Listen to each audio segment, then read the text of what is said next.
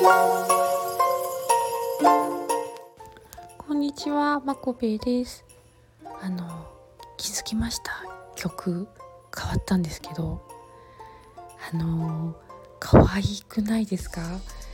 あのあのねあのねいつも使ってる曲も可愛いなと思ってるんですけどこれね私あの外部音源っていうの？なんですよ実はね。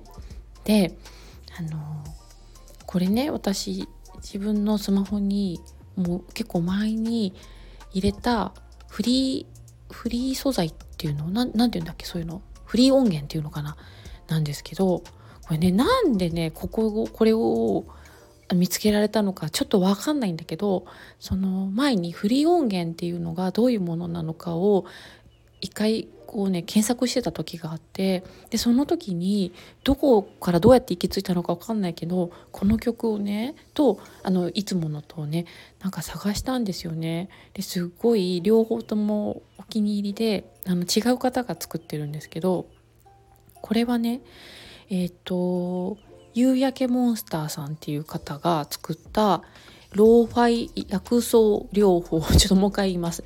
夕焼けモンスターさんが作ったローファイ薬草療法。難しいであのー、普段の方はねまた違う方でねシャローさんっていうのかな？シャローさんが作ったえー、あちょっと待ってえっとねちょっとね忘れちゃった。今度また、えー、言いますね。ローファイ。ローファイ少女は今日も寝不足だったかな。そうですね多分。でローファイですって。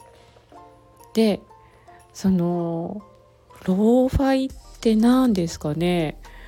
あのだからさどうやって私見つけたんだろうねこの曲。ローファイの意味。全く分かってないけどね。チルみたいな感じなのかな。なんかイメージ的にだけどね。あのそう。はい。友達がね教えてくれたチルみたいな感じかなって勝手に思ってるんですけど今度あの意味わかる方いたらね教えてくださいね。そうとにかくねローファイなんですよ。うん。でこのローファイな感じが多分なんかね私のあのこのお伝えしたい多分今の 何？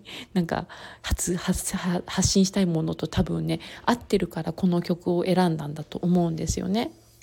どっちの曲もすごい大好きなんだけどこっちの方がちょっとあの午前中感があってもう一個の方はちょっとねあののんびりあの午後とか夜の雰囲気かなと思って両方使いながらやっていきたいと思います。